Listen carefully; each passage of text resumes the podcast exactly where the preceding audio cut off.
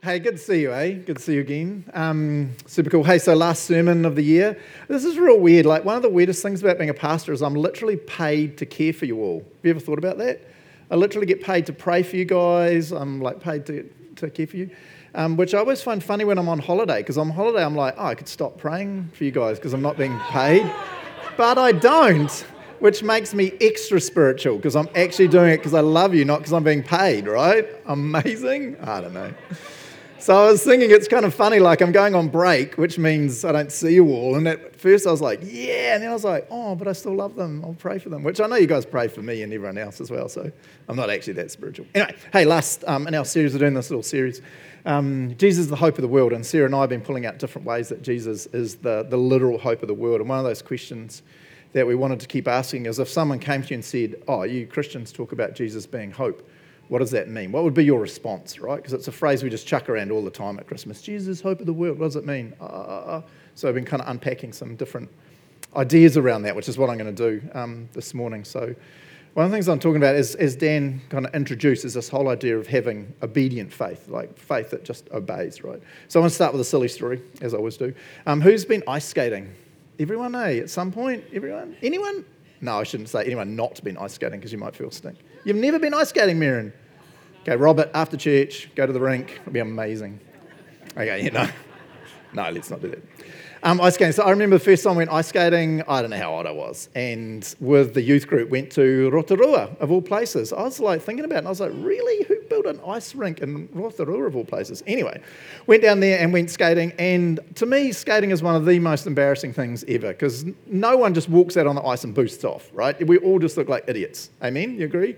You mean? Yeah, so you start off in the skates, you never do them up tight enough, right? Because they're like, do them up tight, and you're like, I'll do them up like shoes, and then that doesn't work. And you're wobbling, and then you're on the ice. And then after a, a, little while, sometimes it's a minute or two. For some people, it's like half an hour. They finally start getting a bit of like going. And normally you do the one foot skating thing, you know what I mean? Like you got one foot, you're kind of skating and you're just pushing. You've seen that? No? Okay, work with me, team.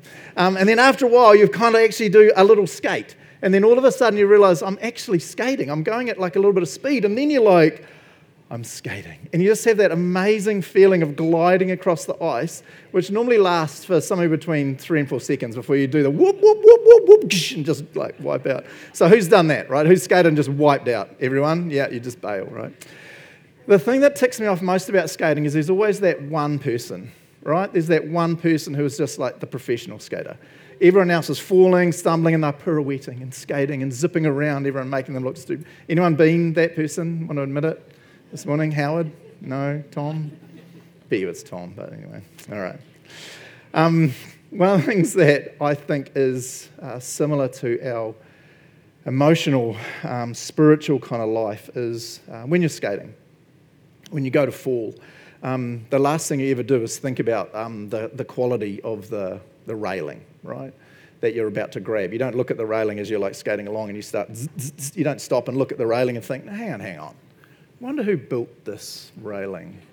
Was this built by JCC? In which case, amazing, right? It's a building company in our church.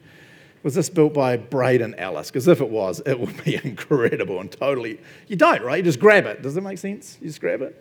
Um, same with a friend. If you're skating and you're with a friend and you start, zzz, zzz, the first thing you do, you just grab your friend. You don't think, hang on, hang on. Now, if I grab them, they're going to go off balance and land on me, and I'll land on them, and we're going to be tangled, and everyone will be like, you don't. You just grab, right? You just grab. And, and to me, it's real similar to, to our relationship with Jesus. We, we should be. Hopefully, we get ourselves to a point when things are, are hitting the fan of life, when we're struggling, we don't stop and think, hmm, wonder if I can really depend on Jesus in this, right? We need to just have faith without hesitation where we go, Jesus got me. I need to grab him. He's got me. I'm not like, mm, I don't know, right? So that's kind of what I want to talk a bit about um, this morning this whole idea of faith without hesitation, right? Faith without hesitation. What does it look like when God calls to us or convicts us or promises something to us? So let me explain that. A call of God is He calls us to do something or He convicts us of something. He asks us to stop doing something or he promises something to us, which is he is going to do something. So, how do you respond when you hear that call or that conviction or that promise from God? Is it like, hmm, don't know, better figure this out? Or is it faith without hesitation, right? So, I want to look at a couple of um, of the characters in the Christmas story. But first of all, I want to look at this quote. This is kind of a negative quote, but I was reading um, around this whole idea of faith without hesitation this week, and I came across this, this quote. So this is from Church at the, of the Highlands. When we hesitate with God, we create a breeding ground for doubt, fear, and insecurity, none of which come from Him. So let me read that again, right? When we hesitate with God, we create a breeding ground for doubt, fear, and insecurity, none of which come from Him. It makes sense, right? When God calls or convicts or gives us a promise, He expects us to just step. He expects us to grab the wall, grab the friend, not go, hmm, hang on a minute. And then the longer we think and question, the more doubt. Did God really call me on that? Did God really convict me to stop? Did God really give me that promise? And it creeps in, and that's not how He wants us to live in our relationship with Him, right? Okay, so let me kind of unpack that because that's a bit of a negative statement. So I'm going to look at a couple of um, the characters from the story. So here's the first one the shepherds didn't hesitate to meet Jesus, right? So the shepherds don't hesitate to meet Jesus. So let's all go to Luke 2, which Dan uh, already read a bit of, so shot down. I think he's gone upstairs to help with the kids. That guy is just like a servant of Jesus. Hey, so if you got your Bible, jump over to Luke. We're just going to read that last little bit, 15 to 18. It's weird, eh? In the olden days, you could hear the flipping of pages and you'd kind of wait when you were preaching until all the flipping had died down. But now you're like, is anyone? Because your apps are silent. We should have like a flipping page thing on our apps. It'll make sounds. Yes, I know everyone's actually with me. And let me read just um, verses 15 to 18. Um, we're thinking of the shepherds having this obedient faith, right? Faith without hesitation. When the, shepherd, when the angels had returned to heaven, the shepherds said to each other, Let's go to Bethlehem. Let's see this thing that has happened, which the Lord has told us about. Verse 16, this key little phrase, they hurried, right?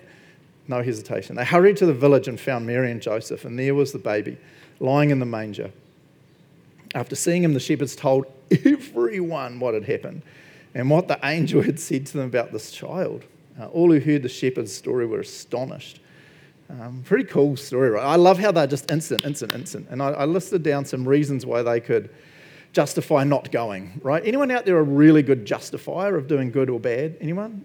A few of us. I'm like one of the masters. I'd love there to be a challenge. I'm the wizard. Will we like? I was talking to Darian the other day. Like, well, we might get takeaways once a week, maybe once every two weeks.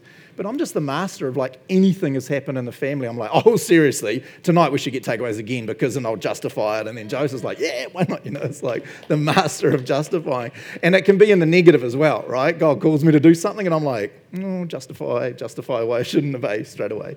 So here's some reasons why the shepherds could have. Um, justified not going, right? So, first of all, what would they do with their flock? Have you ever thought about that? They have one job. You had one job to do look after the sheep. And you, what are you doing down in the manger with the baby and the sheep are everywhere? And ah, you know. Um, should they tell their families first? What if someone came to say g'day and bring them a midnight coffee? Where are the shepherds and the sheep? Were they dressed appropriately? You ever thought about that? Like, not to be rude, but they would have smelled really bad, right? Like, not, not a lot of people showered back then. No one showered, right? Um, they would have stunk. The baby didn't shower. Um, they would have stunk. They'd be dressed just real. Rough. But now they're off to see what the angels have just said. The King of Kings, right? This should we go? Oh, nah, guys. I know God and angels, but nah, justify, justify. Um, and then the last one, which I think is pretty powerful, were simple shepherds really worthy of meeting the King of Kings? Could have said to each other, hey, I know what they said, but really, are we worthy? Um, so I wrote this down. They're called by God to go and be the first witnesses to the greatest miracle of all time, the incarnation of God. There is no hesitation. There is no justification for delaying their obedience. They just go, right? And you see what I'm saying? If they'd debated and discussed, that doubt would have crept in, that hesitation would have crept in, and would they have gone and, and received this incredible blessing? So, like I said, think if you can. Think of a time recently where God gave you a call. So, um, asked you to do something, gave you a conviction, asked you to not do something or gave you a promise where He is going to do something. And just stop for a second and reflect. How did you respond? Did you have faith without hesitation, or did you allow doubt and fear and stuff to creep in? What do you reckon?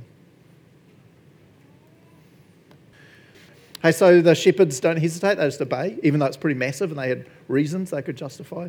And here's the second idea the wise men didn't hesitate to meet Jesus, right? And I think when you look at this, if the shepherds had some good reasons, the wise men have some pretty massive reasons of why they could justify their lack of obedience to this call from God. So um, jump over to Matthew 2, and we'll read a little bit of the story there.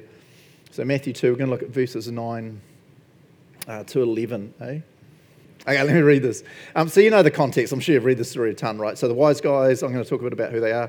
They've come from the east, which we think is probably Babylon. They're astrologers. Um, we think they're very wealthy. Uh, and so, one of the reasons we think they're real wealthy is just to travel at this time is just pretty unheard of, right? Because you're living day to day, right? You know, hand, hand to mouth sort of thing. And so, to travel, um, only the very wealthy could afford to travel. Uh, and then the gifts they give to Jesus is they're very significant and very, very costly gifts. And so the average person just couldn't do this. So we have no idea how many there are. Most people like say three because there's three gifts, but there could have been ten, there could have been one, there could have been 50, well, it's plural, so at least two. Um, and I don't know. Let me read it. Eh? Um, oh, and they come and meet with Herod because he's the king, and they're looking for this um, this king of the Jews, as they say it, which shows us they're definitely Gentiles and not Jews. So, verse 9 After this interview, which was with Herod, uh, the wise men went their way, and the star they had seen in the east guided them to Bethlehem. It went ahead of them and stopped over the place where the child was. Such an amazing verse. Oh my gosh. When they saw the star, they were filled with joy. And then there's this crazy verse. So if you're if you're able to imagine the scene, this verse is just quite mind blowing, right? So the scene is they're in a house now. Um, so they've changed. So with the the shepherds, they were using the Greek word for baby, but now they're using a Greek word for child. So most people think we're about a year, maybe a bit more um, on in the story. They're at a house uh, with um, Mary and Joseph. There's no sheep and goats anymore to, sorry, to destroy very theologically incorrect nativity scenes that have them all together. Blows my mind. Um, so it's just Mary and Joseph. They're in a house. The house would be tiny, one room, right? Not a bedroom, just one little area with a little cooking thing, very small, um, very simple. And these, these wise people turn up, very wealthy. Um, most people think there'd be a, a, a group of at least 100, right? So when you travelled long distances like this, you, you, didn't, and you're wealthy, you don't just jump on a camel and bop, bop, bop, you have slaves and servants and tents and food and cooks and the whole nine yards. So most people say be about 100 people. So you've got Mary and Joseph, more poor than the poorest person ever, um, in some very probably pretty ramshackle house. And then these very wealthy people think turbans and robes and the whole nine yards and gold and stuff, camels and 100 people with slaves and everything turns up. And then they go into this little house. And I love this verse, verse 11. They entered the house they saw the child. That's the key, right? They don't really care about Mary and Joseph, right? They saw the child with his mother Mary, and they bowed down and worshipped. Who did they worship? Him. it's like, what a crazy scene. You think that the parents are important? No, the parents are not important. They bowed down and worshipped him. Then they opened their treasure chests and gave him gifts of gold, frankincense, and myrrh. Again, they give them to him, to Jesus and you have this amazing like visual of Mary and Joseph. I always imagine kind of almost off to the side, right? And then these wealthy people, camels and the whole nine yards, and turns up and this whole thing, and then they come in, and it's almost like Mary and Joseph are irrelevant. It's like they bow down. And the, the Greek words that um, they use here is it literally means they're on their knees and on their face before this tiny baby in this basic little house. And these people are so wealthy and important and such cool image. And then they give their gifts to um, to him. Anyway, justify. They could have justified not going. Here's a couple of reasons. Um, too hard and too far of a journey. So, as Sarah said last week, it could have been 100 days on a camel. So, anyone actually ridden a camel? Anyone? I'm sure Christine has because you've travelled every year. I've never, but I'm imagining, hey, Marin has. Shot Marin. No ice skating, but cameling. Awesome. I'm imagining it's pretty crazy. Anyone? Like 100 days on a camel wouldn't be a fun time. I would imagine if I'm used to it. I don't even like horses. Sorry, Sarah, but so it would have been easy to go, hang on, hang on, yeah, sure, starve, oh, 100 days, that's a lot of travelling, right? Um, another one, kind of embarrassing. What if we go all that way and we got it wrong? and sometimes that's us, right? We know God's calling, convicting, promising, but we're like, ooh, if I trust Him here, I might look really stupid if I get it wrong. But it's like Dan said, stepping out in faith. Or maybe the last one, what if we get there and we can't even get to see him because he's in a palace and he's a king and we don't have our passport and our ID? And they're like, who are you clowns? Go away, you know? So a lot of reasons why they could have justified it, but they don't, right? They have this faith without hesitation, right? The, the shepherds hear from God and they, they go. These guys hear from God and they just go um, pretty amazing. Hey, so here's the last point. Um, we mustn't hesitate to obey Jesus, right? So the shepherds don't hesitate, the wise men don't hesitate. We mustn't hesitate um, to obey God. I think whatever you, you, thought, before I asked you to think about a, a, call or a conviction or a promise, and was it a time of hesitation or just like straight obedience? And again, these times when we need to check it out. And So I'm not saying you, you hear from God and you're like, yes, we're selling the house. You know, you need to be careful here. Um, but so often that's small things, and we just know and we should obey. And one of the things I want to say is don't feel guilty, right? God is never a God of guilt. um, so all of us uh, have had times where God's called, convicted promised and we've kind of justified and shuffled our feet and then doubt, did he really say? And all that creeps in. Um, but I think it's important to acknowledge that, kind of put it aside and be like, okay, okay, okay, next time, next time. Next time God calls me, next time God convicts me, next time God promises me, I'm going to be a shepherd. I'm going to be a wise man and I'm on my camel and I am obeying him. I'm not going to do the doubt thing and the fear and the thing. Um, I love this verse from Proverbs. You guys know this verse super well, but I love the, the very clear comparison that we're offered in this verse. So um, let me read this Proverbs 3 5 and 6. Trust in the Lord with all your heart. Do not depend on your own understanding. Seek his will in all you do, and he will show you um, the path to take. I, I hope you see it real clearly in there. It's literally God giving us this, this option here He's literally saying to us, hey, when you're making decisions, you have two choices to make. One, you can trust yourself, or you can trust me. And to me, one of the big dangers that we say when we start to doubt the call or the conviction or the promise of God is we're literally saying, oh, I'll trust myself more than I'll trust God. Does that kind of make sense, eh? See what I'm saying? Because God's called me, but oh, is He really? I'll trust my own, my own intelligence. And I love what He says, they trust the Lord, or um, depend on your own understanding. Um, depend on your own understanding or seek His will in all you do. Um, all of us want to be shown by God the path to take. Um, and so I think when we're honest, when we're sitting in church and it's easy, we go, man, I don't want to, I don't want to trust my own understanding because I'm a goose and I make foolish decisions. So one of the things I'm kind of asking you to do this morning is to think, right, next time I, I hear a call, Next time I hear a conviction, next time I hear a promise from God, man, I'm just obeying. I'm just going to decide now. I'm just going to obey. He'll, he'll sort it out as I go. I'll ask wise people. I'll check in, you know, but I'm just going to obey, right? I just want to be like a shepherd. I want to be like the wise man. I just want to have faith without hesitation. Um, here's that quote again that I began with, right? When we hesitate with God, we create a breeding ground for doubt, fear, and insecurity none of which come from Him. And you know that's true, right? As soon as we start questioning, as soon as we start justifying, um, doubt grows and we question the call, the conviction, the promise of God. Um, it's kind of a negative thing, but I wonder how many times this year, right? We're almost at the end of the year. I wonder how many times this year God came to one of us and He wanted to bless us in some way. And the blessing might be a call to step into something.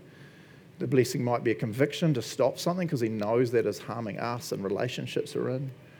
The blessing might have been a promise that he is offering. He always offers, right? He never forces, offering to us. And maybe some of us in the room, some of us listening on the podcast, maybe you missed out on that blessing of God in one of those ways because you hesitated and you allowed doubt and fear to, to creep in, right?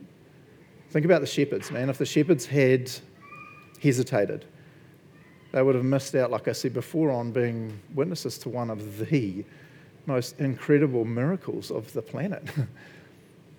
being the first people to welcome, to worship, to be with the creator of the universe.